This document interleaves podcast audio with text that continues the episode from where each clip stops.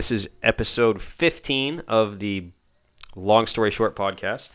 I'm here with Dan Oliver, and this show is brought to you by Busch Light Apple. Cheers. Cheers to a 2021. Better year than 2020. You know what? And, and the 21st birthday of the new millennium. Well, you know, you've got so we can drink. And and the millennium can drink. Well, we all at, can drink. at midnight, technically. The Te- millennium. okay, well, fuck technicalities. Yeah, yeah, we're pretty much we're there. We're there. So, you know, the funny thing I saw a meme about this is that if you think about next year, we're all excited about next year. But if you really break it down and you sound it out like Bryson's doing in school, it's 2021.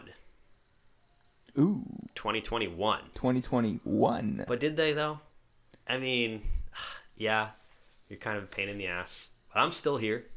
Yeah, yeah. I mean, we're all. I mean, I can't say we're all. Well, I, I, Well, I we're not mean- all still here, but come on, come on. I mean, it's a controversial situation here. But yes, 2021. It's new year, new us, new you, new me, new everyone. So uh, we were talking about this before the show, but I was listening to The Bone today, 1063. Andy Austin was the MC, and he was talking about how people have allowed uh, New Year's resolutions to get a bad rap because you know nobody ever really follows through with them. And he was saying how when people talk about them, they go, "I want to lose 10 pounds. I want to be lighter. I want to stop drinking soda. I want to quit booze. I want to do this. But nobody ever says that they're going to do it. so you're setting yourself up for failure right off the bat. Yeah. You need to set specifics. So What What do you want to actually accomplish? what do you actually want to accomplish? Not spend so much money on car parts. That's a good start. Definitely. Uh, yeah, and and yeah, I do want to lose some pounds too. you do? I want to get back into shape. So uh, how many do you want to lose?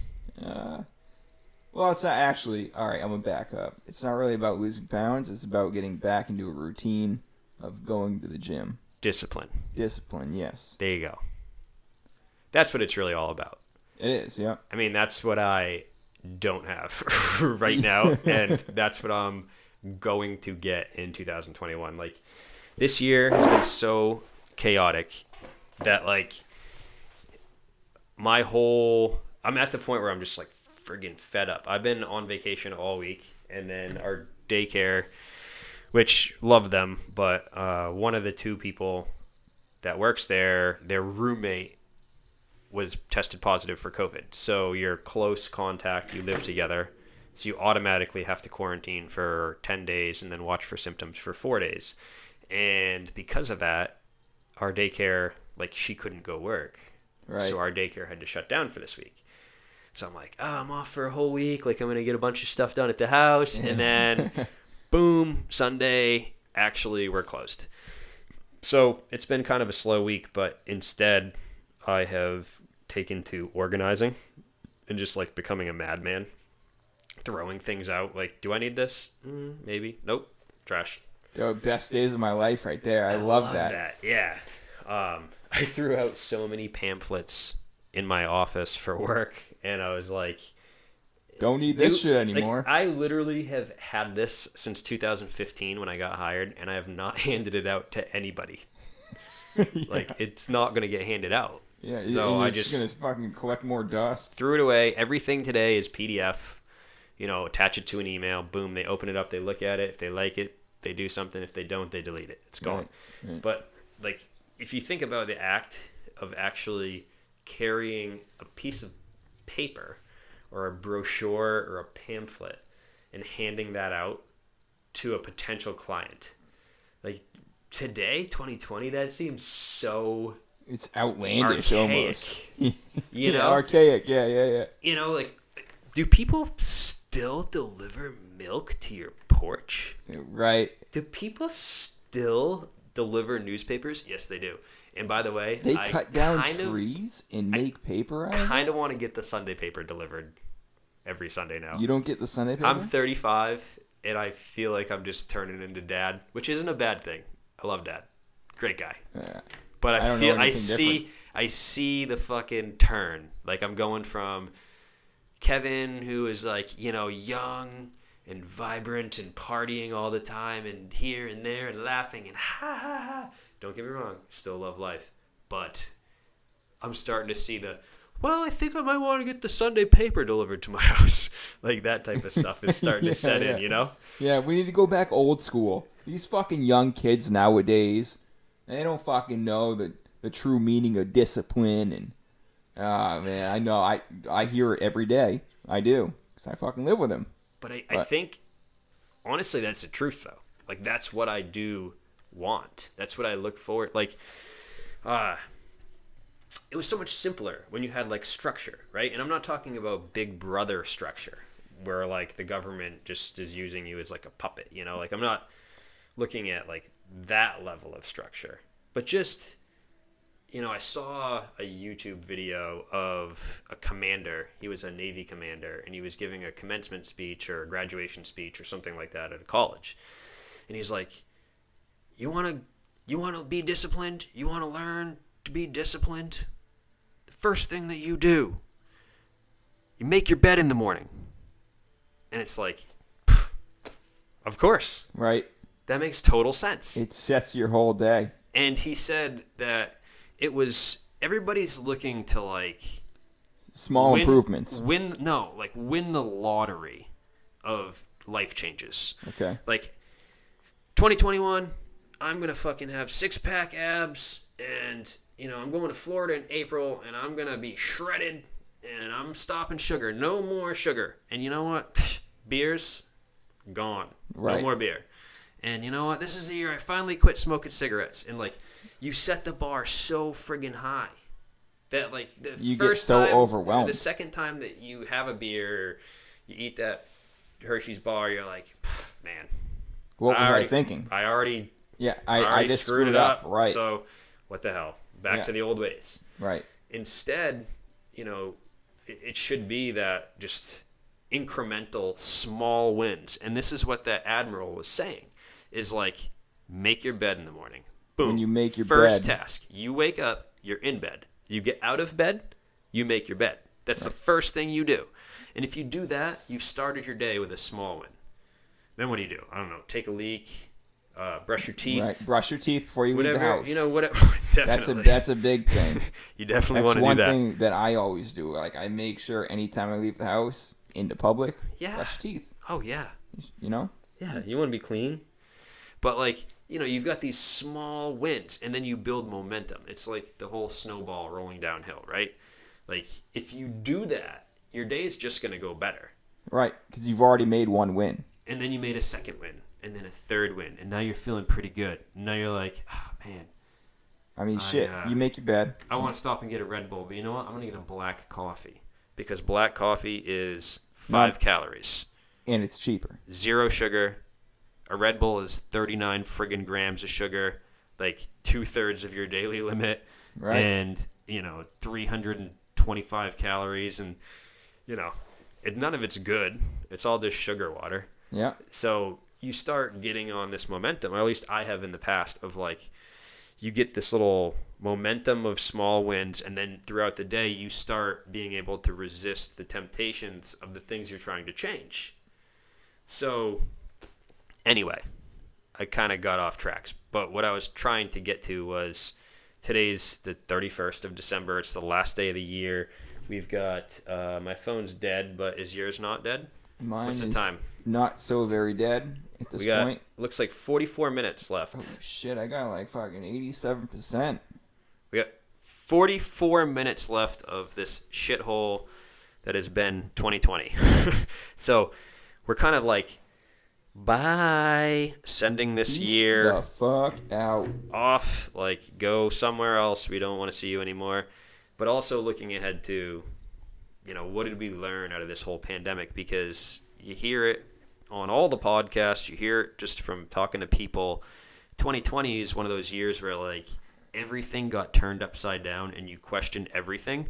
So you get to the point where you go, "Ah, maybe I should start that business. Right. Maybe I should retire. It kind of gave you a good period of time to actually reflect on how your life's been going and what you need to do to step it up uh, in this next 44 minutes.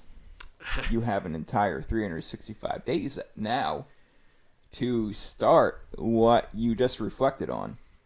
So now, build yourself some sort of resolution. Small steps, not a big one. Don't go, I'm going to get six pack abs. Go, I'm going to I'm to go to the gym once or twice a week.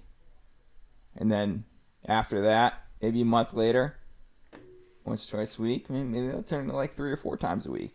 I hear what you're saying, but I mean, that's just, that's just one example. in- example. Yeah. Of course, but you can't do in that example like you can't do once or twice.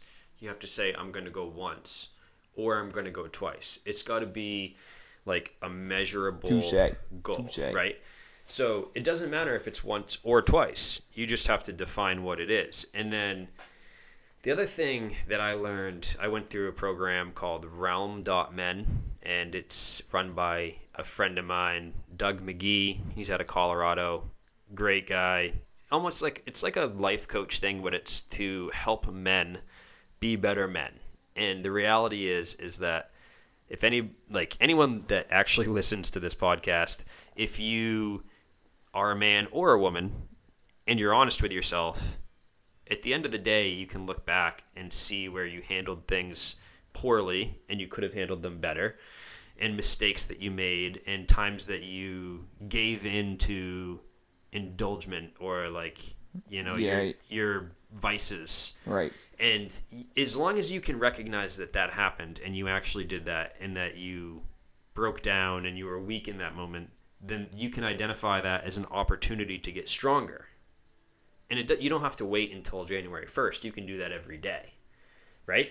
Right. So this is what I learned in Realm and every day, you know, we there's a thing like it's uh, I'll get into it in just a minute, but one of the key takeaways what I was trying to get to is that when you have a goal or a task that you're trying to accomplish every week on Sunday, which is when I chose to do what was called like the general's tent, where you take a you know you take a step back, you look at the previous week, you look at the forward week, how did that go? How do I want to position myself for the next week? Yeah. It's your time to plan and reflect, right? So Sunday night, that's when I did it. Anyway, um, for that week, you're going to be in the general's tent next Sunday. So you have to pick the one thing. That's what we call it, the one thing that you're going to do Okay, yeah. to move the needle.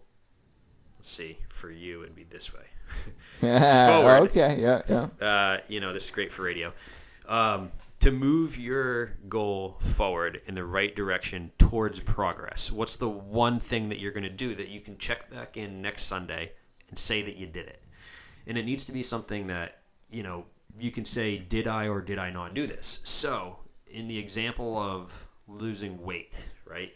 You can say, um, it's it's too hard to say I'm not going to eat sugar, right? Because there's sugar in everything, and it just whatever. Like you, you're prone to failure. Yeah. but that's instead, you could that's fine say tuning. I'm going to lose two pounds this week, right? Two pounds. Yeah. You can do that. Like drink some more water.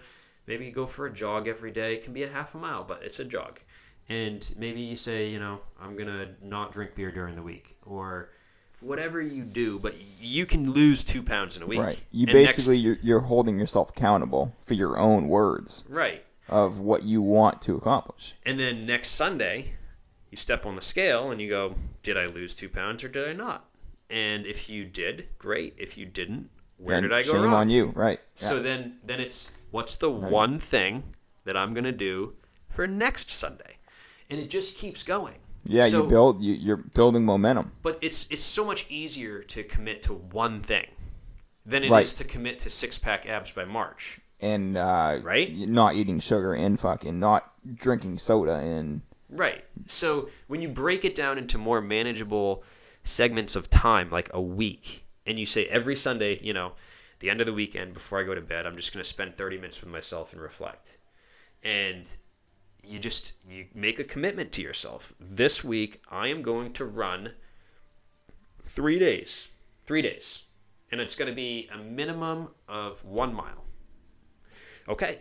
You've put it out there in the universe. You've said it. Now you have to go do it. You have And to on do one Sunday- mile at least. Three days a week. But sometimes- days. You have four days right, off. right. That's not. You can do that. Yeah. But You- then maybe if you do that and you're like, wow, that feels pretty good.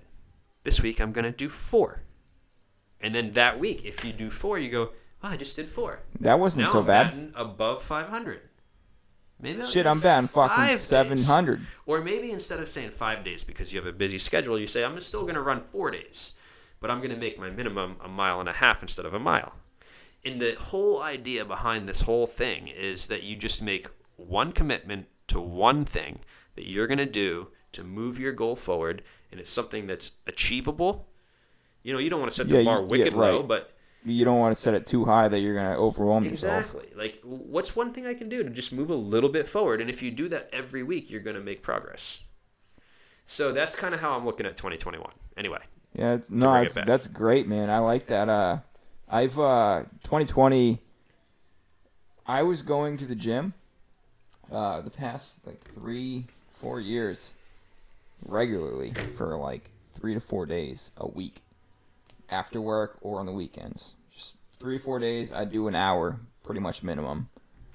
I skipped out. I did like 45 minutes here and there. You know what I mean? But Yeah. like, pretty much it was like four four hours a week almost. All right, straight up working out. Like I took took my breaks and stuff, but I took short breaks. Anyway, 2020 comes, boom, everything's shut down, and then I go, okay, I continued it. I go, I got my I uh, my brother Timmy, our our brother, um, he uh he left me some weights in my house. So I had a, a barbell and a dumbbell, 25 pound dumbbell and a, like a 30 pound barbell.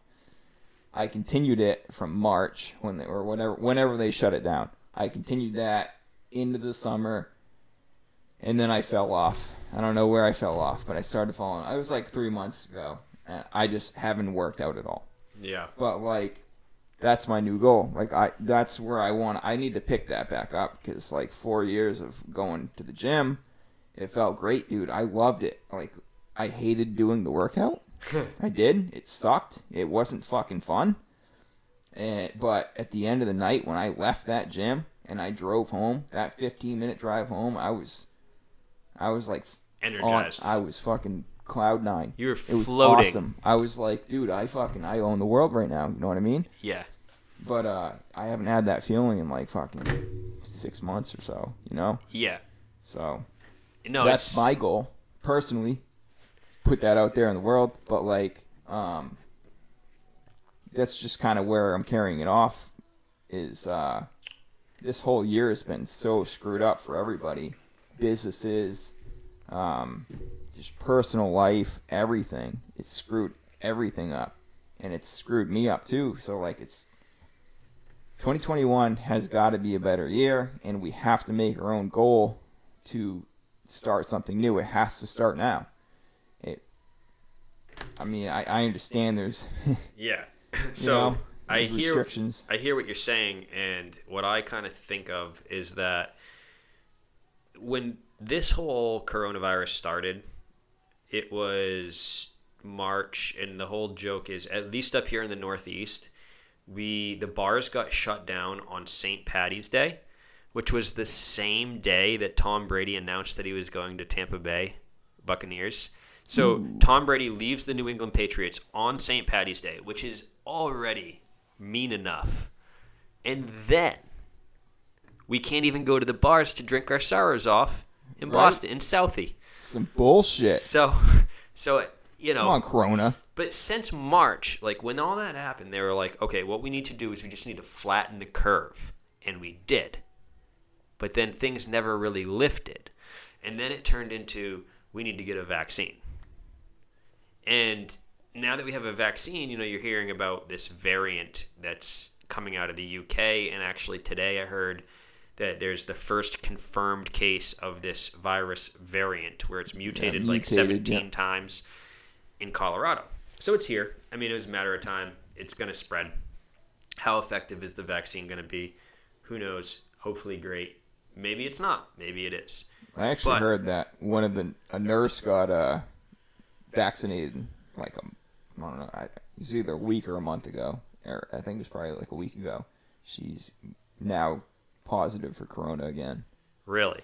so it's not fully developed. I haven't read that, but that's an interesting stat and situation because the I guess where I'm going with all this is I started kind of talking about this way back in March and April on Facebook, and then I started getting into like fights with people that I went to school with and people that I generally respected, and it got to the point where you know you start getting accused of just not caring about people's grandparents and stuff, which is not the case at all, but you know you don't want Twist the it. you don't want the you know response to be worse than the virus itself and you could definitely argue that you know suicides drug addictions alcoholism you know uh, car car family- accidents, deaths, and shit like that. family domestic you know abuse and just just like people are sad and they're depressed and they can't most of them you know a lot of people can't work and comedians can't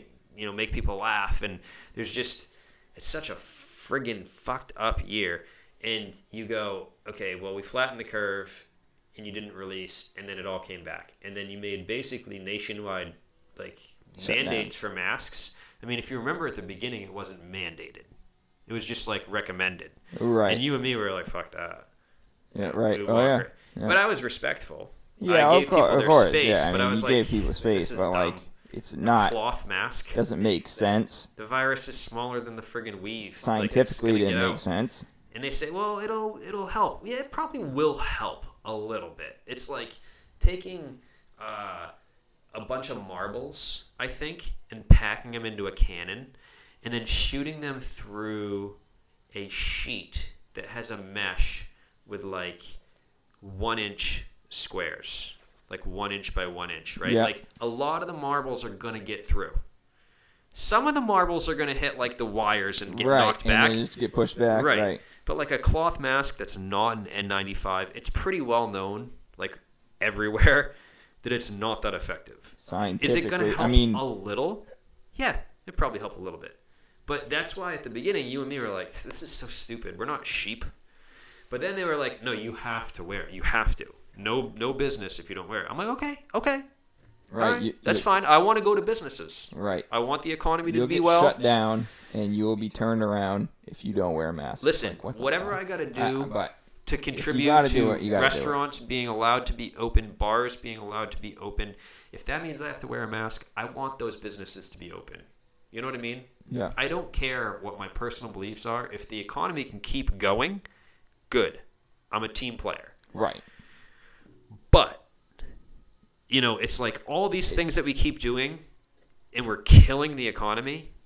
We're still surging like third, A fourth wave. that's point zero zero of a percent. So, but you start to ask You know? yourself, like, I mean, I- how sucks. effective? How effective is what you're doing? How effective is it? Like Right. you're closing all these businesses. You can work. You can't work. All like all these businesses are closing down. Maine indoor karting is done forever. So many businesses, and we're still surging. It, it, it only, So- br- I mean, it brings you to the fact that like, if they're the people that run this country, not are not looking at statistics of it all, like what's what's behind that? What's their agenda behind it? Because if they're not being like, all right, let's actually put the numbers on the table and then make a logical, practical decision based on these numbers to run this country, not shut things down or do this, but they're mandating the people to have to abide by their laws on something that makes no sense at all. I don't know. I'm I'm sorry. I've been drinking. No, I got no, some no. BLAs in me. All right. No, no, no. What? but So- you know what I mean? Like it just doesn't make sense. If I I was telling I tell people this all the time. If there are teenagers, all right, adolescents, 30-year-olds just dropping dead all the time and you hear it on the news every day and 40-year-olds, 50-year-olds, whatever. Just the entire spectrum of generations just going down I get it. Okay, I would understand that. But the statistics show that the people that are compromised in their You're older in tricky age, territory, Dan. Okay, I get it. Navigate. I know I am. I know navigate I am. all right? carefully. You can. I'm like Bill Burr. I don't give a fuck. All right. So, if I saw those statistics, though, me as a 30 year old, I'd go, yeah, that's fucking scary as fuck. I'm, I'm young and I have a fairly good bill of health. Okay. For me personally, but I'd be like, I got my friend over here who's 30 years old. He just dropped dead. I got a fucking 19 year old that just dropped dead too from this coronavirus. I'd be a little bit more scared. But they're talking about the statistics are showing that like people that are compromised It's and skewed. older. It's skewed It to seems compromised skewed. It immune seems systems. skewed, all right? No, it is skewed. If and you I'm not I'm not trying to say that this is not an issue because I'm sure it is. I'm sure it's a different strain that attacks people differently. But it's Well, it's Well, you know what I mean. let me jump You're- in. You're Let me jump in, 'cause, it's like- not showing stats of people that are healthy just dropping dead. so So it's like, and I get it, yeah, asymptomatic, and you can spread it if you cough or whatever. But here's the thing. you're Okay, shutting down, you're killing the economy right. Let me- over such a small percentage. so hold on let me jump in here so if i am a like religious joe rogan listener and he has long form conversations with experts in their fields and and everything else so um, some of the things that i've learned is that uh, yes it, it is skewed to the upper ages like 65 to 75 75 to 85 highly, highly majority of the people. And so you can look at it from two different angles. You can say, well, I mean, these people, they're already frail. They're already in nursing homes. They're like on their way out. They're on death's door. Now, that's somebody's grandmother. That's somebody's mother. That's somebody's grandfather, father, brother. Like, True. Yeah. that's somebody's something. So all lives matter, right? You can't say that Yeah, it's Nowadays, politically but- incorrect, Kev. Come but, on. But like it's true, and so you do. That's why I wear a mask. I don't think that it really makes a whole lot of difference unless it's an N95 or But whatever. it's respect for but others. it's respect for others. Okay, you know, if Grammy's at the grocery store, I don't want to be the one that's got. You know, I'm asymptomatic, but I'm positive, and I don't know that I'm positive, and I give it to her. right. You know, because yeah, I was yeah. trying to be nice, and I like grabbed something off the top shelf, and Right, because we don't. I mean, know. it's not fully known. whatever. So so yeah, let's be careful, but also, you know, the way is this is not a very fatal virus. So we would never react this way to a, a bad flu strain. You wouldn't even hear about it on the news. Yeah, you, we haven't heard about it on the news for decades. and you know you can argue well the death toll is way higher on this 300,000 in the US yeah but You could also really argue that 300,000 from covid just COVID. is it really 300,000 Is it from just that one acronym or I mean, word that I don't know. I, I haven't fully confirmed this but I've heard from multiple like sources and NPR and articles and that like if somebody is in the hospital and they exhibit the symptoms for COVID, which is literally like every symptom that you could possibly have, and they die, they get marked as a COVID death. So And early on, they weren't even testing them because the testing wasn't available. So they were just like, yeah, shooting them now, out. I mean, does it suck? Yes. And people died? Yes. And, you know, did COVID maybe speed up the process? Maybe. You know, like I'm not arguing any of these things. Right. What I'm saying is, specifics is that the majority of the working age people that are going to the power plants, that are going out and doing work, is not 65 plus. Those are the retired people. The people that are below like 60, it's way, way, way, way, way smaller percentage of the cases and the deaths. right. So let us keep working. Right. and let's protect them. right. Right? I mean, Ab- that just seems obvious. It should be So- obvious. Yeah. So then the question becomes how long does this last? Well, these governors have like these newfound powers, like Governor Mills for Maine or Newsom in California, you know, where they can s- declare states of emergency and just keep extending them forever. Right. Whenever indefinitely, whenever they mean- want to decide to. I'm probably That exaggerating that a little bit. I don't know the You law, but I know exactly where you're coming from. but it makes the average person ask the question like where does this go? It's a slippery slope. How does we- one person have the power to shut everything down? Yeah. So anyway, we shouldn't get too far down the dark, dark hole, but we should say there's concerns, Yeah. and There you know, are concerns. I mean, it's it's definitely affecting people. I it different generations for sure. I was Um, talking about concerns about the way this is being handled. Um, uh, oh, okay. What, you know, like just the, the what did I amount of- miss? Well, no, I'm saying there's concerns. I think from a lot of Americans, whether or not they want to say it out loud or not, about the government reach Yes. Okay. I and get so it. yeah. like in 9-11 there's a lot of pretty much consensus that the hardcore like lifetime politics you know the hillary clintons you know they, they say things like you know you don't want to let any good crisis go to waste like they take opportunities of crisis to For get a little bit advantage. closer to you losing your rights. You know, like America's that one of the youngest countries in the world, 250 years old or whatever, and we're the most free right now.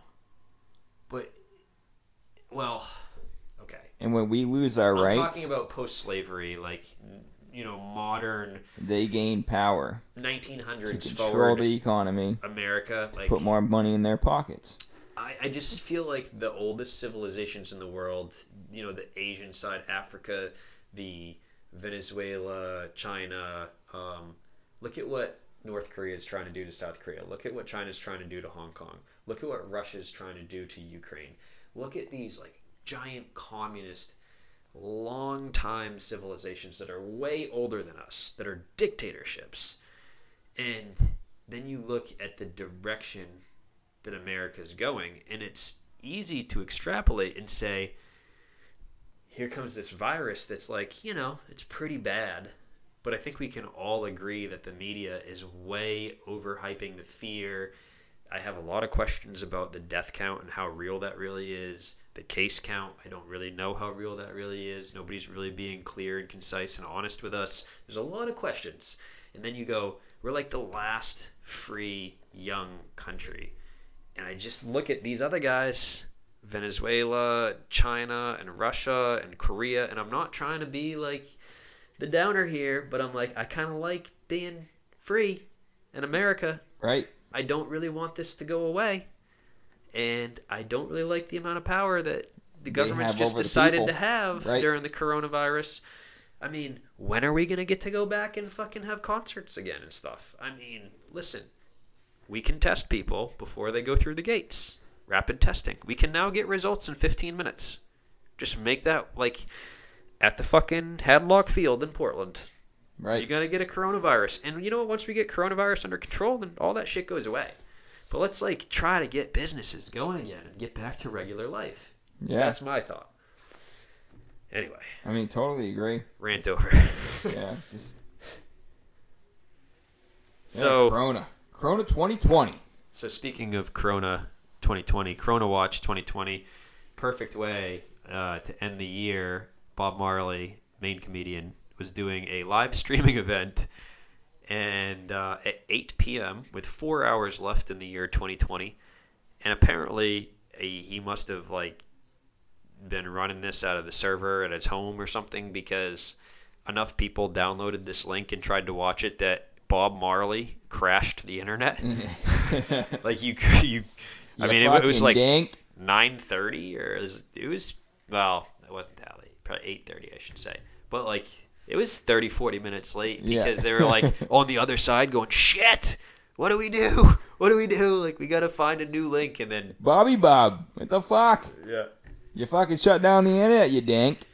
Bob Marley, you broke the friggin' internet, dude. The fuck guy. So anyway, it was a funny special. I took a bunch of notes, but I really don't want to. Uh, Bring him out, dude. well, What'd you get? I don't want to really ruin his current special, so maybe we'll touch on him. But I had some other ideas. I was kind of thinking. So 2020, we sort of talked about goals, and we don't have to get into anything real personal, but I'll say like one goal that I have from a body standpoint. Everybody's like, "Oh, Kevin, you're fucking skinny." Like, stop being a friggin' enabler. I'm getting a beer gut. Okay, it might not be just all beer, but it's a gut, and I don't like it, and I want to get rid of it. Join so, the club, bro. Join the club. so I gotta figure out like whether it be a waist dimension. Also, I bought a new friggin' belt Oh, today. no, okay. Hold on, bought a new belt today because I keep snapping them. I buy, I buy Stop the reverse. so fucking fat. This is what I'm saying. okay, so I buy the reversible belt where it's black and brown. So depending on what color shoes you have, you just spin the thing. Well, the problem with that is you got like this tiny little pin that's spring loaded so that you can like pull it out and spin it and lock it back in. Right, right. co- Yeah, I know what you're talking about. So it's just that little pin. And apparently I got fat enough that I keep breaking the friggin' pins off. Damn, and the dude. whole like thing, the end with the little pin breaks right off. That's a, that's a good accomplishment. So I went to You should be proud of yourself. so get this. So I went to Marshalls today, and I was like, all right, you know, nobody wants to pay forty five dollars for a belt, but I'll pay twelve all day. You know, Yeah, your old Dicky one. Yeah. Yeah. So you know, well, Marshalls, they're just they take okay, everything Mar- and they, okay. they actually sell it for what it's worth instead of like all the markup that all the other companies put on it. So I buy a thirty two waist size belt, and I'm like, yeah, that's me. I'm a 32. I've always been a 32 Right. since pretty much the day I was born. Been 32, right? And then I go out in the truck and I'm like, God damn it! Like I don't have a belt. I keep pulling my pants up, so I put the belt on, and I'm like, like, I, dude, I had I had that little spring-loaded pin that allows you to swap it back and forth, fully extended, just to get the first hole in the belt. All right, you know what the trick is? No, Think thin. The trick was I turned around and I walked back into Marshalls Ah. and I swallowed my pride It's a good alternative. and I said, apparently I've gotten a little bit bigger since the last time I bought a belt. I hope you actually said that to them. I that'd did. be fucking hilarious. I bought a 36 instead. Yeah. okay, all right, yeah. So this is where I'm going. Okay, belt You- size purchase slack. today definitely confirmed the fact that I'm getting a little chunky, and I don't like it. So, uh, 2021, I was looking at ways to lose some weight, especially off the belly, but. I Can't really run that good anymore because of my knees, and I bought a Peloton for Jenna, and I should have like no excuse because that's right there. But I just don't really like biking. yeah. So I was listening to Rogan's podcast today with Tony Hinchcliffe, and the ad at the beginning was for this thing called Fight Camp. And I'm driving down the road, and he's like, "If you buy today, you know, Fight Camp slash Rogan, you get a special gift worth 109 dollars." And I'm like, oh, "I got to figure this out." And what he was talking about was like it's basically a punching bag, but there's sensors in there, and you get the gloves, and so when you punch it, it's all recorded in an app. So you get like Huh. the power of the punch, Yeah. you get the speed of the punch, Yeah. you get the number of punches per second.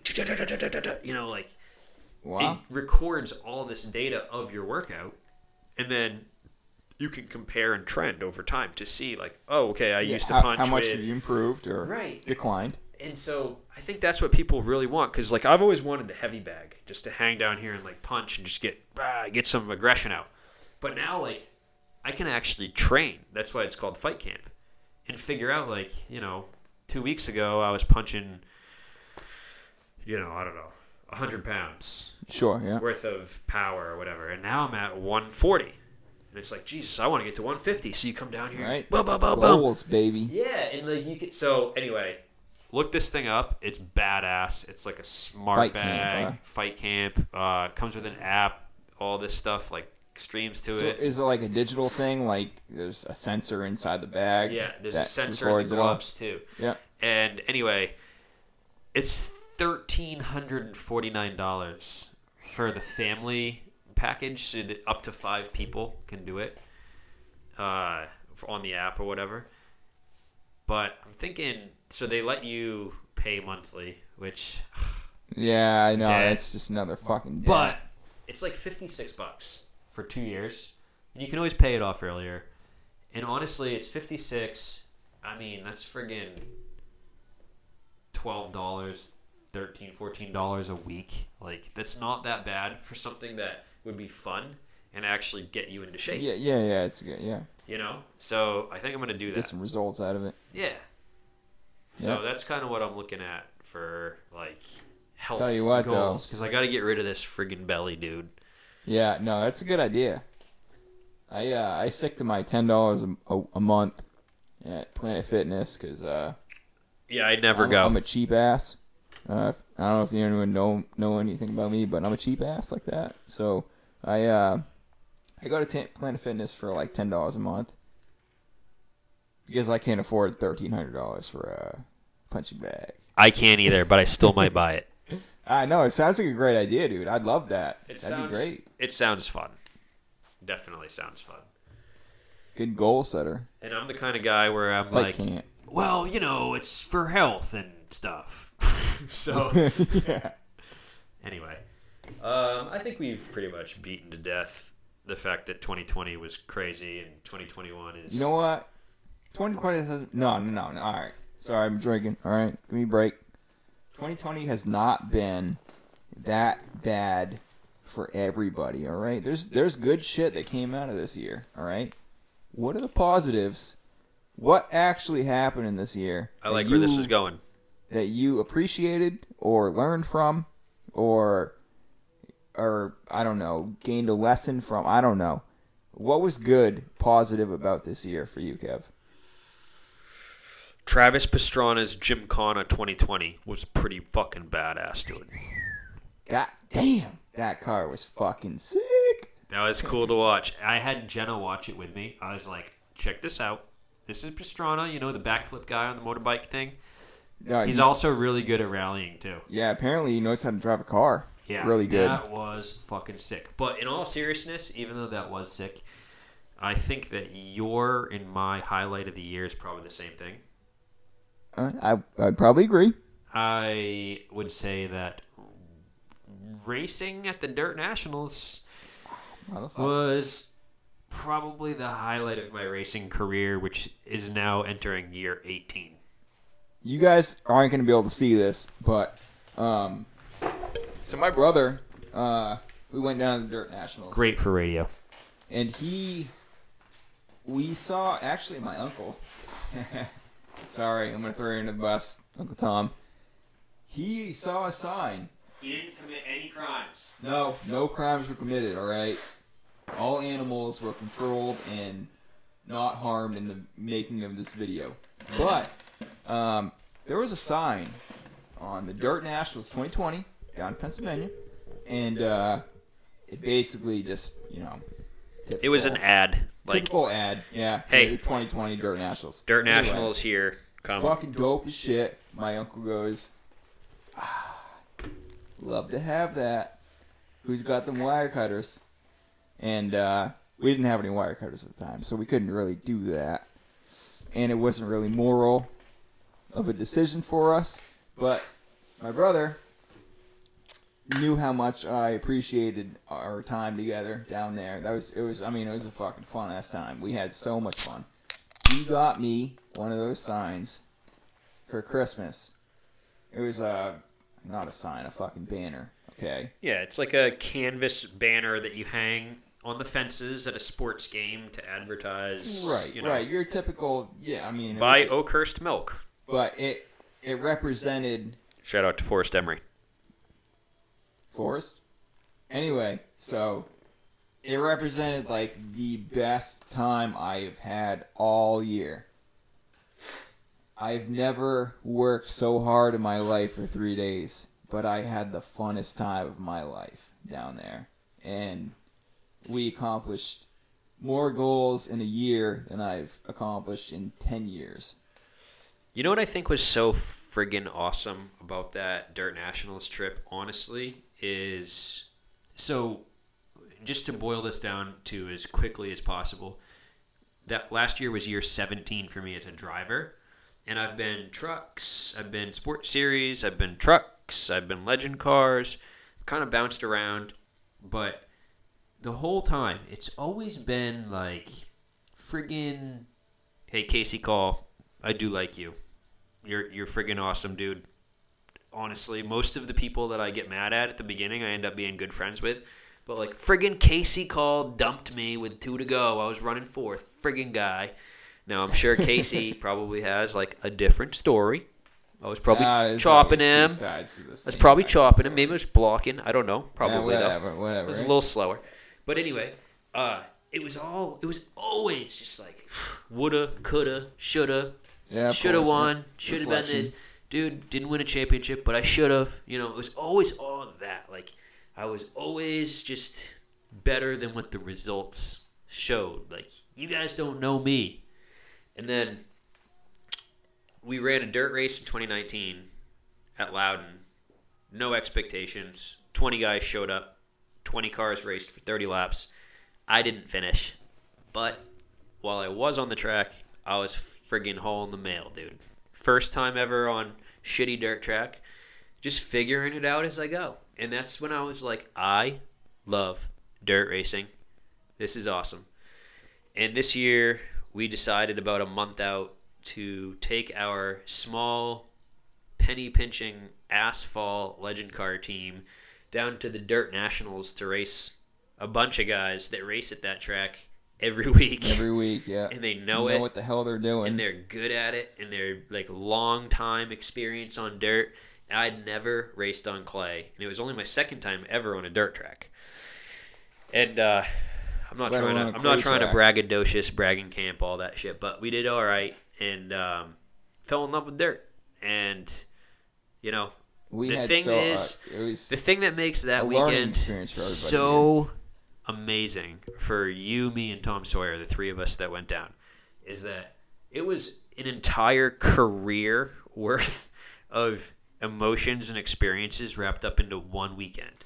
It was like showing up to the track on Thursday with no idea if we were even going to be able to get around the track, right. let alone if we were going to be fast. Yeah, You know, exactly. Like there was that, no which expe- is pretty much no expectations, very similar to like the first time you that you ever race. You're like, I don't know what's gonna happen. or the first time you ever rode a bike. You know, like yeah, you like what's gonna I don't know. what the fuck's gonna happen? Am I gonna fall? So we had that, and then we went out and we came back in, and Dan's looking at race monitor, and I'm like, Jesus, dude, like we're not that slow. We're not pretty- so very slow. We're this is of a little bit better than I thought faster we were than be. we thought. And then you get energized, and now you're like, okay, Fuck yeah, now you're motivated. Now like, let's do this. Let's get serious. Let's Right. get down to business. And we yeah. did. And we friggin' got all the way to the point where time trials, we were eighth quick on the board. We were actually on the scoring tower that goes to like 12. Can you we were on it? that in time trials. I'm like, fuck this. I actually took a picture of it before we got knocked off. Uh, I was like, this is insane. But the problem was, is uh, when I finished the last lap, we hung the throttle. If you listened to episode 14, you heard the story. Destroyed the car, blah, blah, blah. Thought we were dead.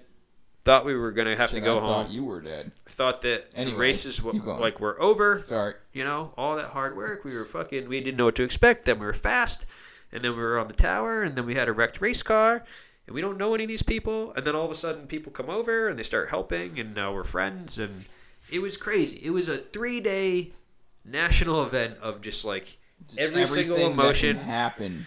happened. and it ended up with us making the A main, which was my goal. So it was like, fucking A, dude. We, went we down. did it. We we left Maine with the goal of Make the making show. making the show. That was it. Make it. Nothing else. And we did 23rd out of 24. And we both driving down there. We talked. I mean, it's eight hour drive. We were both kind of, eh, you know. There's a little anxiety there. We didn't really know. We, we no Dude. expectations, but it was just kind of like we had one goal, just trying to make the show. All right. You know what I was doing? I was planting seeds for excuses in case we didn't make it. I was I, that's what I was doing. I was like, you know, well, we don't know what we're doing, and you know, this is a fucking shot in the dark. And I was just planting those seeds to rely on in case I didn't make it, Right. which is weak minded. It is.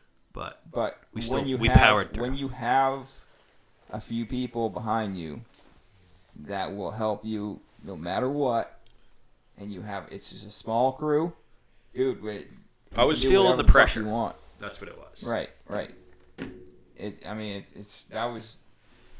I'm sorry. I'm, that was just insane. Okay, so we both agree that was like our Both of us. maybe not like number one moment of 2020 because I have to be careful and make sure that I think about all the moments before I label a racing moment number one. But it was a great one, and it makes me think ahead to 2021. What is your thoughts on the 2021 race season? We haven't really said this to anybody, but we have two cars now, one motor though, which is kind of a problem. Two cars, one motor. Yeah, yeah. We're, I uh, do I do have a stock backup motor, but uh, it's you know it's gonna run in the back with that one. So anyway, we got a road course car and we got a dirt car at the moment, which is fun because both of those things are fun. Um, no plans for 2021 for me right now. I kind of want to see what the schedules come out as. But Thursday Thunder, I would love to go after that seriously one more time and be serious about it and try to see how high in the rankings like at the end of the year we can get. Top 5 would be fucking awesome. I want to win the championship, but like top 5 in points for me 35 years old with two kids and a family and racing like whenever I can fit it in. it's a good goal, man. That would be awesome. It's like we were talking about before. Just Yeah. set a set a number, a goal, just a specific goal. Top 5, you know. Top five. There you go. And I think that we can do that. And then, uh, you know, if Thursday Thunder doesn't happen like it didn't happen this year, they basically ran it on Saturdays, which I couldn't do, you know, with the family. If that happens again, then that's out. But I would like to run my first road course race in a legend car ever because um, the world finals for legends road course series is being held at New Hampshire Motor Speedway this year. And the car that we just bought ran at New Hampshire Motor Speedway road course. so So it's fairly decent. Yeah. Yeah, it'd be kind of cool to get like our feet wet on that track a couple times. And I then would love that, dude. when the World Finals comes, if we can kind of race our way in again, that'd be pretty sweet. Do something different, you know. Yeah. We've done dirt, we've done asphalt, we haven't done road. That's the th- like at this point in the career, I think you probably agree. Like we've done the asphalt oval thing, and that's fun. I love White Mountain. Um, there's some tracks I'd still like to try. I could care less, to be perfectly honest, about really racing Oxford, Wiscasset, or Beechridge. I love Wiscasset. I'd go race Wiscasset for fun, but they don't interest me. Yeah. Road course interests me. Dirt interests me. New things interest me at this point. Like if I'm gonna race three, four times a year, let's go do something new every time. Right. You know, let's go put ourselves in that like underdog, make the A main and dirt nationals Right. every right, time, Right. Every time you and test ourselves. Yeah, I mean, yeah, for we're sure. gonna fail. Yeah, yeah, absolutely. We're gonna fail. You're gonna in fail. Yeah. but that's what fuels But you you. could possibly to go succeed back. too. Right. I mean, we've learned that this year. I mean, So- I could honestly see Bryson. Honestly, I've talked to him, and Jenna and I have both talked about this. Uh, he's not going to be our race car driver. He's really not interested. I B think he's- man ain't gonna be the race car driver. I think he's going to be an artist, and he said that he wanted to be an artist. He loves to draw. He loves to color. Like I think he's going to be a creative type, and that could manifest itself in so many different ways. so from who a- will be the race car driver? A hundred percent, Julian. Yeah. Julian's like, yeah. I go, you want to race race cars? Yep. Really? Oh, Julian is a maniac. So he's two.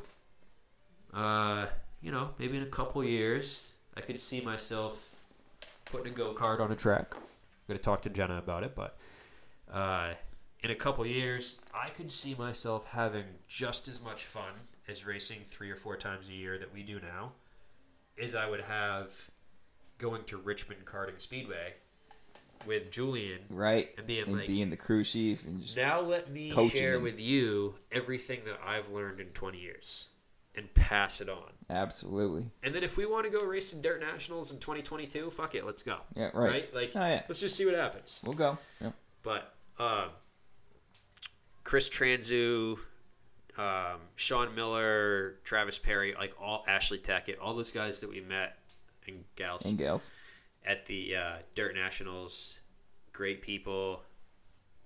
They just, it's like a traveling circus of friends. Yeah, it was And the amount of camaraderie that came out of that. yeah, like I was just thinking, if if they had like a long weekend with three or four races, I'd consider taking like Friday off, after work on Friday, haul down, get there Friday morning, race Friday night, Saturday, Saturday night, Sunday, go home Sunday afternoon or Sunday night. Dude, give me the call. and just try to like pack in a, a long weekend of dirt racing because down there in Pennsylvania, you know, like Chris Tranzo was saying, I mean, there's friggin' eight tracks within two hours of where we raced. Yeah. And those guys, that's what they do. Central PA Legends. I mean, they'll race Friday, Saturday, Sunday all summer long. Right. It's awesome. Yeah. I wish I lived closer. Within a few hours. I mean, Yeah. that, that ain't nothing, you know? Yeah, no, I mean, it just sucks because it's 10 hours for us to get there. And Oh, That's that's just one my true calling. You know, like I feel like I've raced twice on dirt in my You got a life. true passion for it. You got. and I love it so much, and we've done halfway decent. Like I got as high as fifth in the first race at Loudon, and you know we drove from last to third in the last chance race and made the A main in a ten lap race. I mean, which was really our first race being down there Ever, because yeah. I everything mean, else was is- practice and time trials. different. I mean, you. But we were first never- dirt track was really The first time we were on the track in a clay. racing condition though was that B main. right. Everything else That before that B main was just yeah, oh yeah, was hot laps and time trials. right. because we missed all the heats. So the first time I'm actually racing anybody in And competition competing, is yeah. a must-win 10-lap shootout. And we 10 did laps, yeah. And we made it. And so I'm like, I love this. This is like my calling, but I live 10 hours away. And I was I, I I did so much research before we went down, and just watched different car videos, uh, car cams. I did too, yeah. There's so many. No one could pass anyone. It was just like every car cam that I saw, no one was passing anyone. It was just kind of like they might have got like one car, and I was like, oh, that's cool. You know, I I was rooting for the guy to be like pass this motherfucker, right? Yeah. And he might have got like a car. So I was in the back of my mind driving down there. I was like, dude, this track is so hard to pass people, and you did five cars in ten laps. And I'm I'm not trying to brag or anything, but dude, my brother fucking knows how to wheel a fucking car. I couldn't do it, but he's he's got it, man. That, that's why I back him every step of the way. So I appreciate uh, you backing me 100% and saying the nice things about my driving, but uh, this is the thing that I think defines us as Oliver Racing Team, which was born kind of out of our generation you, me, Timmy, Kim, Steven, the kids. Yeah, aspiring to be like our parents, Forrest, you know, Dad, Tom, Kathy, Maureen, buddy. Buddy, Cindy, uh, Kenny Fowler, like that generation. Right. They're the ones that we went to the racetrack and watched them, and they were a well-oiled machine that did it right, do it right, right, like humble, help people, Right. and that's what we grew up watching. So for me, when we went down to the Dirt Nationals with really no experience or reason to be there, and we showed up, and we were immediately greeted with like, this is what happened. We pulled in to the pits for the first time at Lincoln Speedway, and they were like, yeah, you can pay like an extra hundred bucks and go park on the asphalt. Or if you don't want to do that, you can park in the dirt. And we're like, yeah, we'll just park in the dirt. Like we're probably not even gonna make it anyway, right? So we're gonna need that hundred bucks for friggin' gasoline or whatever. Right. so we pull in, and we started to pull in right by the gate, and then um, we ended up stopping, and I saw further down, it looked like it was flatter. And the way the shape of the pits was, it looked like we had more of a length. So, like when we dropped, you know, the back tail on the trailer, we could roll the car out and still really not be like into the road. Yeah. You know? Right.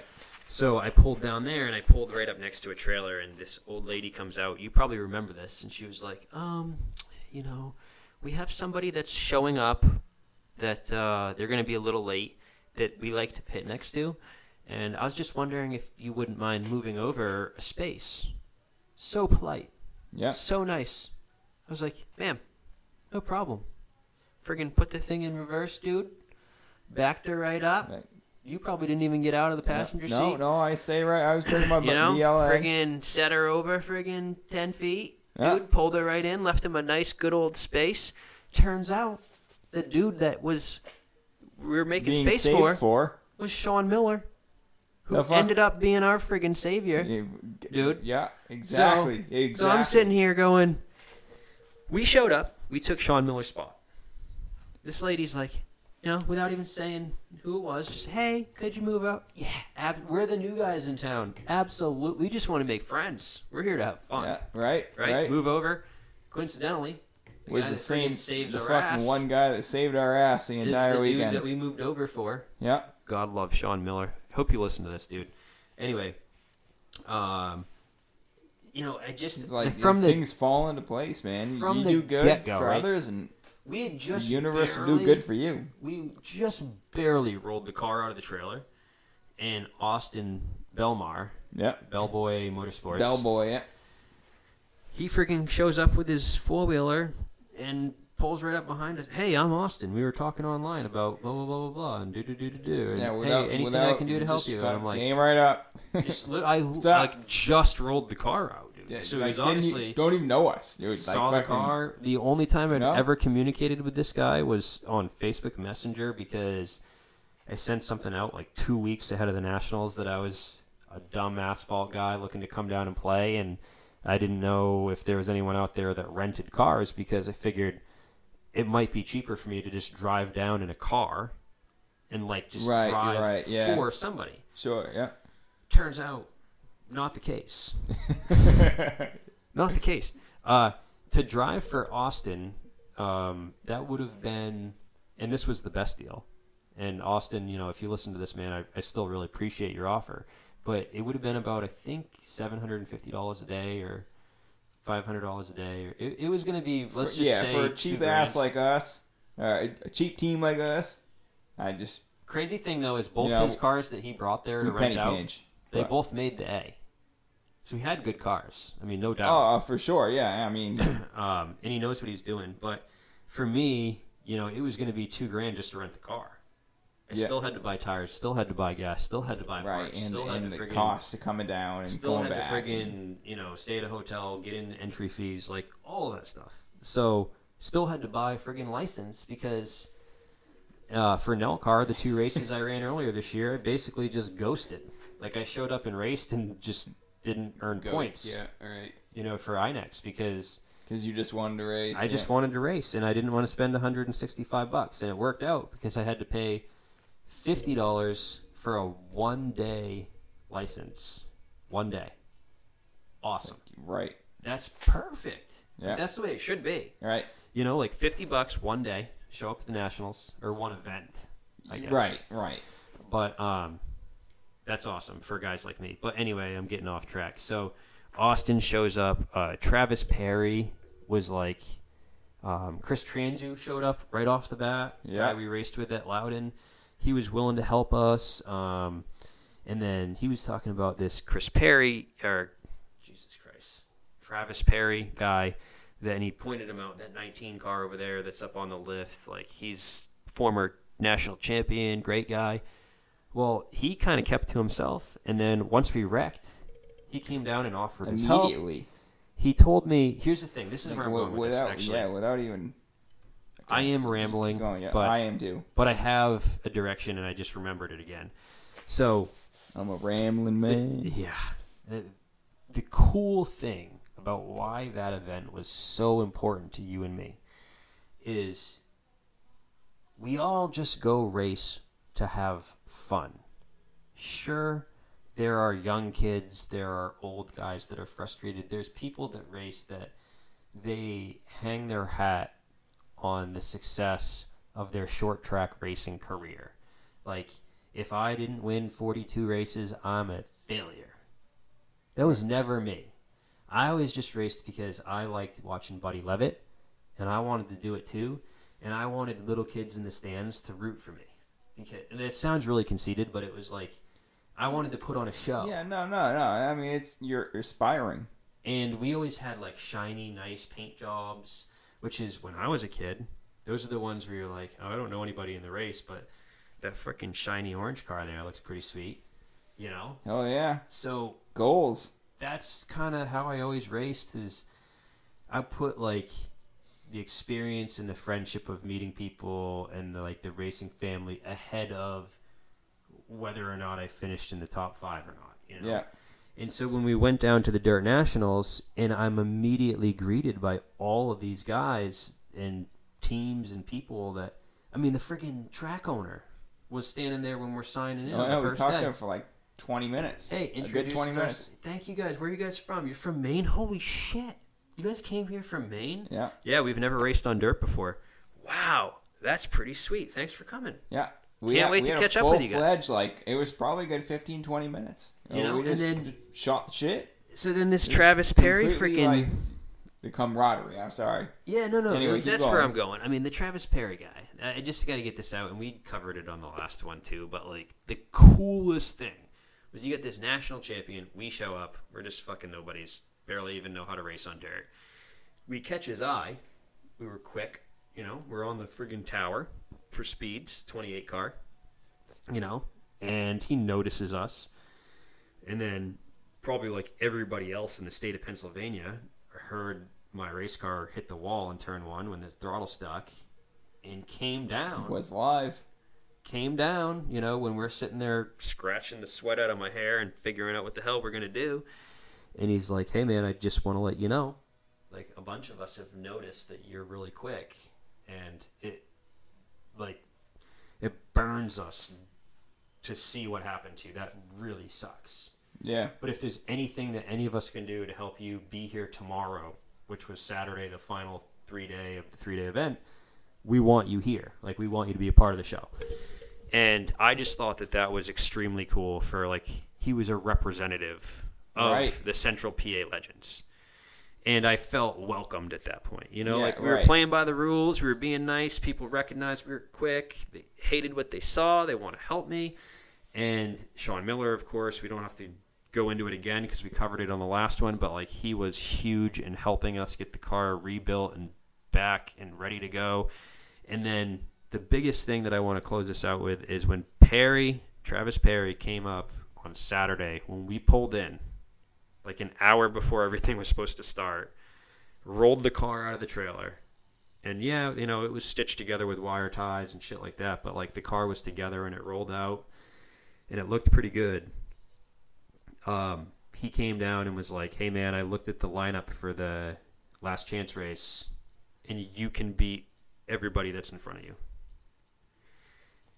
Call it what you want, but when you're a race car driver and the odds are stacked against you to the point where new track, never been in a competition race with any of these people before." Missed all the qualifying races because you destroyed your car in time Never really trials had a with a to compete. stuck throttle. Like you're just going into this thing starting dead last, ten lap shootout, no idea what to expect because I bent the fucking front clip last night. Right. Like no am I gonna idea. just destroy this car on the first turn, or am I gonna be? I'm not gonna lie. fast? Before he came down, my mindset was kind of like, let's just go out there and be respectful, and you know, people will recognize that we were here, and that was it. I, I hate to admit it, but I just didn't want to hold the expectations too high to be disappointed. Right. And then when he came down and he was like, dude, you, I race with all those guys every week. You are faster than all of them. He's like, you got 10 laps on a 3 8 mile track. You can't wait. You have to go. but you can beat them.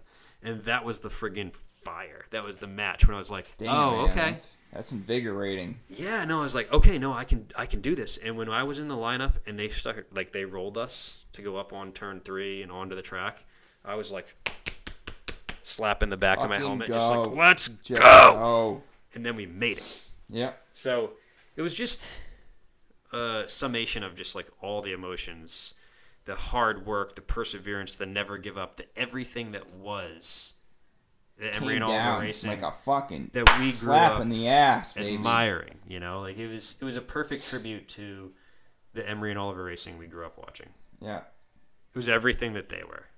And if like I never raced again, which I want to, but like if I never did, I would be happy with that being the grand finale. Right. Anything that goes on from here personally is just fun. And you know what's even cool to add on that? All right, so there's a lot of guys that are racers and a lot of guys that are, you know, crew members. They don't, you know, they're they're Like just you. there every week, right? Just the regular guy. They turn wrenches, they take a tire off, they add add air pressure, right? No one ever really gets anything, any recognition for them, right? For the most part, It's true, and it- it's unfair. It's, it's just the hard truth. It's what it is. What it is. I mean, but you're on the team at your own peril, but you're there for a reason, for the love of the sport. Regardless, uh, I never had a more better experience watching somebody else overcome so much adversity because I was a part of it. I've never had more fun than to watch that. I think it was rewarding to you because really the reality is, is that it that moment would not have happened had you not done what you did. I mean, you friggin' basically welded the chassis back together. I mean, you you stiffened that lollipop up, lollipop up, which is huge. That's like the whole right front suspension. Which, if you know anything about dirt racing, the right front's pretty goddamn important and that's the one we've ruined. So the fact that you're out there with like Ron Hornaday straightening the thing and welding bars to it, and you know, was- the reason was- that we had that moment was heavily dependent on you doing what you did, and I imagine that's why it was so satisfying to, for you to see. Right. Um, just the the fact that the fire was lit to get back out there, and that we actually did get back out there. Not only that, we actually made the event was like, dude, I mean, icing on the fucking cake, bro. Put Yeah. some sprinkles on that motherfucker. You know what I mean? Problem was we only got three sprinkles, and then we got parked because I fucking spun out three times. But uh, you know, Funnest time of my fucking life, bro. On- don't let the facts the get in the way of a good story. I think the the real reality is is the accomplishment was making the race, which we did amongst all odds, with the help of many, and um, you know the the spinning out the three times in that race. Like every race that I'm in, I think a lot about that stuff, and that stuff bites me because I take that personally. Like I, uh, I I impacted. Well, I impacted the Nash, the semi-pro legend car, U.S. Legend semi-pro dirt national championship race. I impacted that by spinning out three times and bringing out three cautions when those guys were up front racing. So Yeah. I, I look at that with a small sense of embarrassment. I don't let it crush me. Like I, I let it go. But I do recognize that it happened. And the next time that I go down there, I don't want that to happen again. bit, for sure. And I think the reason why it happened is because I didn't truly deep down expect to even make the A main.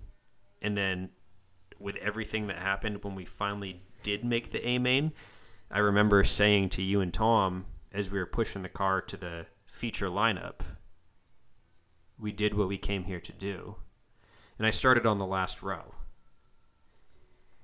And I think I set myself up for just settling Right. because I think I said, you know, to myself, we've already fucking Done what we came here to do.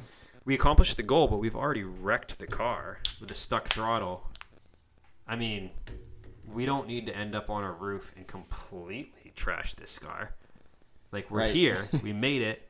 These guys are all way better than me, and yeah, don't we're test in your the luck show. too much. But I think once I got out there and the pace of the race, because think about it, I didn't race any heat races at all. No, your only prac- your only real competition was the actual B main. and we slaughtered.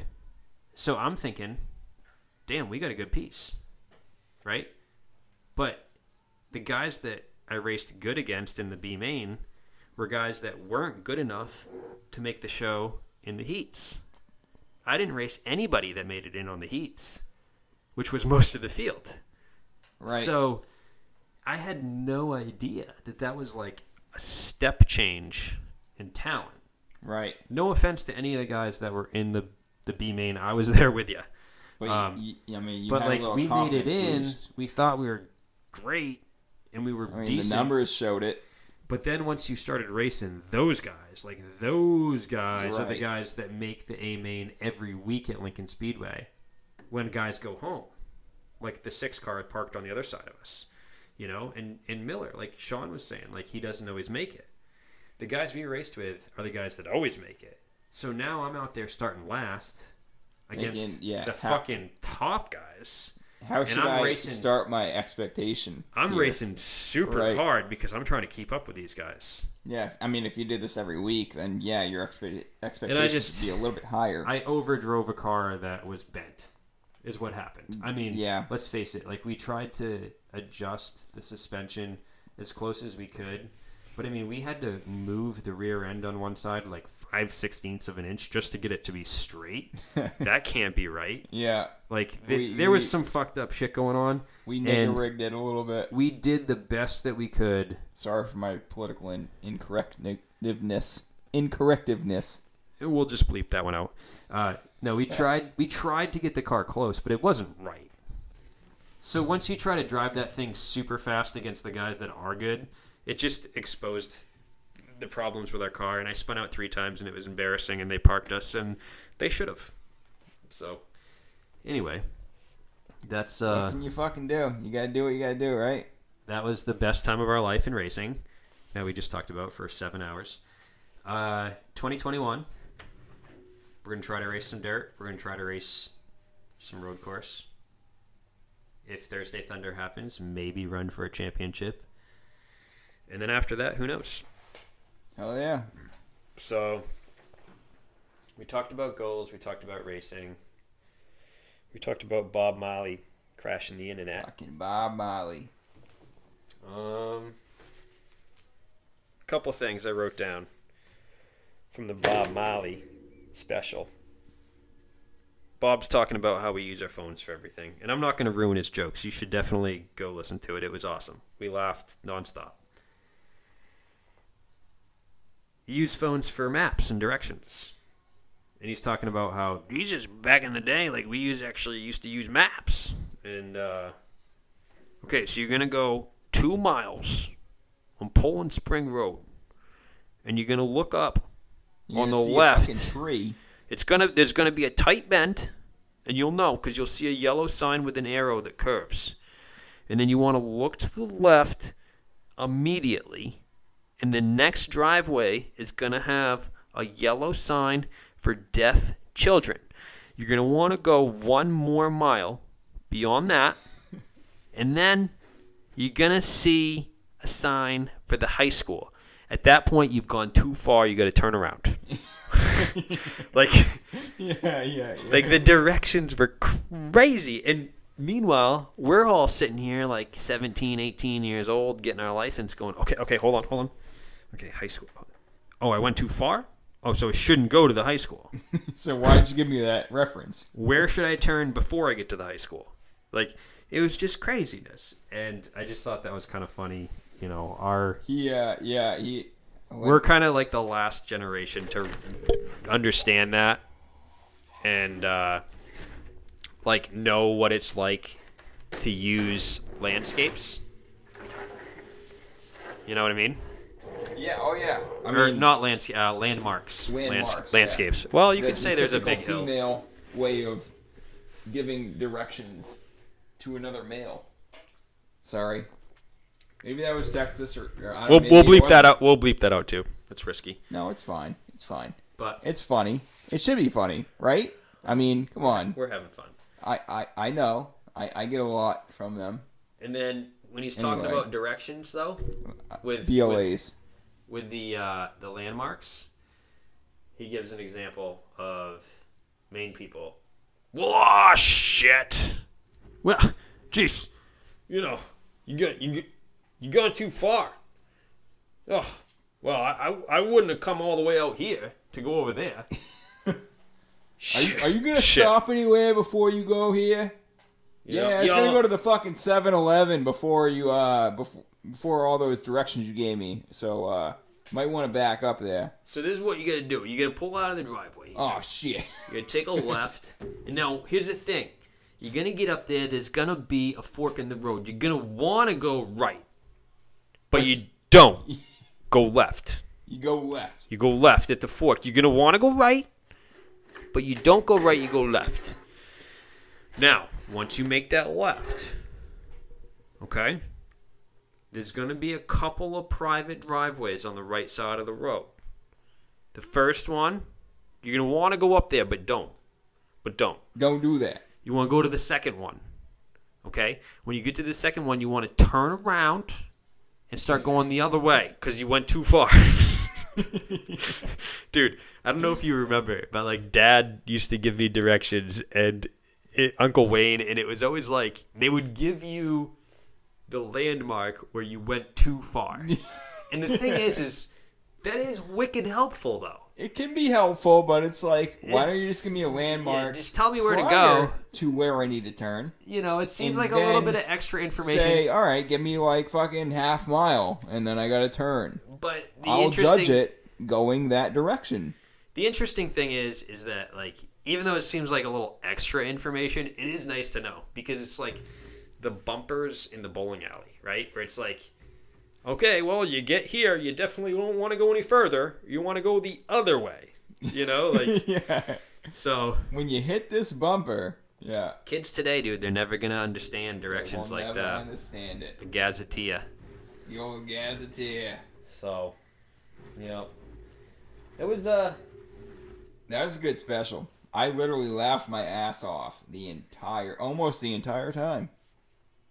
You know what else I did in 2020 Marley. that I hadn't done in any other year? I actually won money at a casino No shit. for the first time in my life. Yeah. Yeah, when Uncle Frank was up, I walked out of there like 200 bucks to the positive. God damn. Yeah, never happened though. Never happened. I think Yeah. I've lost more than 200 in my life Right. So on you're the other you're- side, so You're, I'm still negative, but you're still negative. But for that local incident, that one it was time, good. you were positive. That's right. So, Dan, all right, we've been going for a little while. I think we've covered a lot of the things that we wanted to talk about, but is there anything else? You know, we've talked about goals and things you want to do. What's the number one thing in 2021 that you would like to accomplish?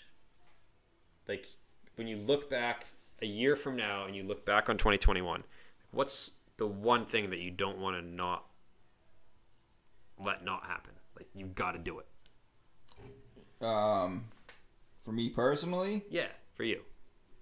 uh, not blow my motor. Well, that should be pretty easy to do. I'm talking about, fu- like, All right. okay. For me, I'll give you an example. For, okay, I, my goal is uh, I'm kind of, I don't know, straight minded at some point, I guess. I got one goal in mind and to keep my car going. That's it. So, Well, yeah, I mean that's a good one. But like, if so, for me, I want to go back to Florida. I want to see Nanny and Papa. okay. You know what I mean? Yeah. Like, I want to get back to Florida. I don't know how long this coronavirus crap's going to go on, but I don't know how. Hopefully, the family's listening. I love Nanny and Papa, but I don't know how long they're going to be around, and I just don't want to keep putting miss, this off. miss opportunities. Yeah, yeah. yeah, like I want to go see them. I've and so to we go got to be like last safe. two years. We've got to be safe with Corona and make sure that we don't bring anything. Right. But um, I do want to go down and see them. Yeah, no, that's definitely a good goal. It's way better goal than my goal that I just shared.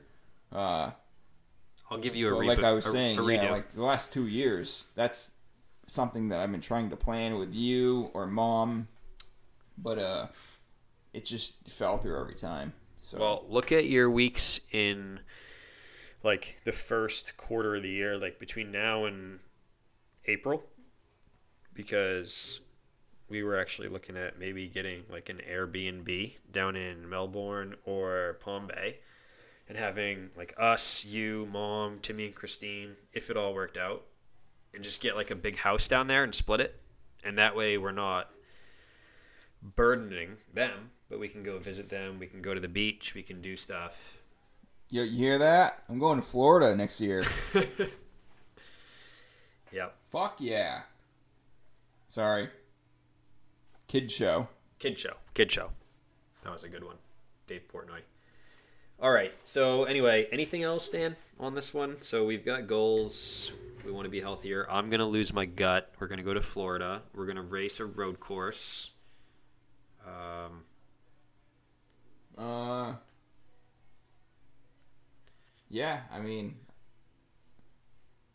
I don't know. I, I don't know at this point. I'm. I got 2021 to look forward to, but I don't. I don't know. you're open. Open-minded. I guess I'm open-minded. Yeah. Open-minded. I want. I want to get back to the gym. I want to not blow my engine, and hopefully I can go to Florida in the first quarter of the year. All right. So it sounds like you got some homework to do. You got to figure out how that's all gonna happen. Yeah. How am I going to not blow my engine? How am I going to get back to the gym? And how am I going to go to Florida? Plans. Three three goals, baby. That's right. What do you got going? I just laid down some homework. All right. Well, I think this has been a good episode. Episode 15 with Dan, December 31st, 2020. We're actually, it is now 2021. It's 1237. So we've talked our way through the new year. It's 2021. Um, cheers.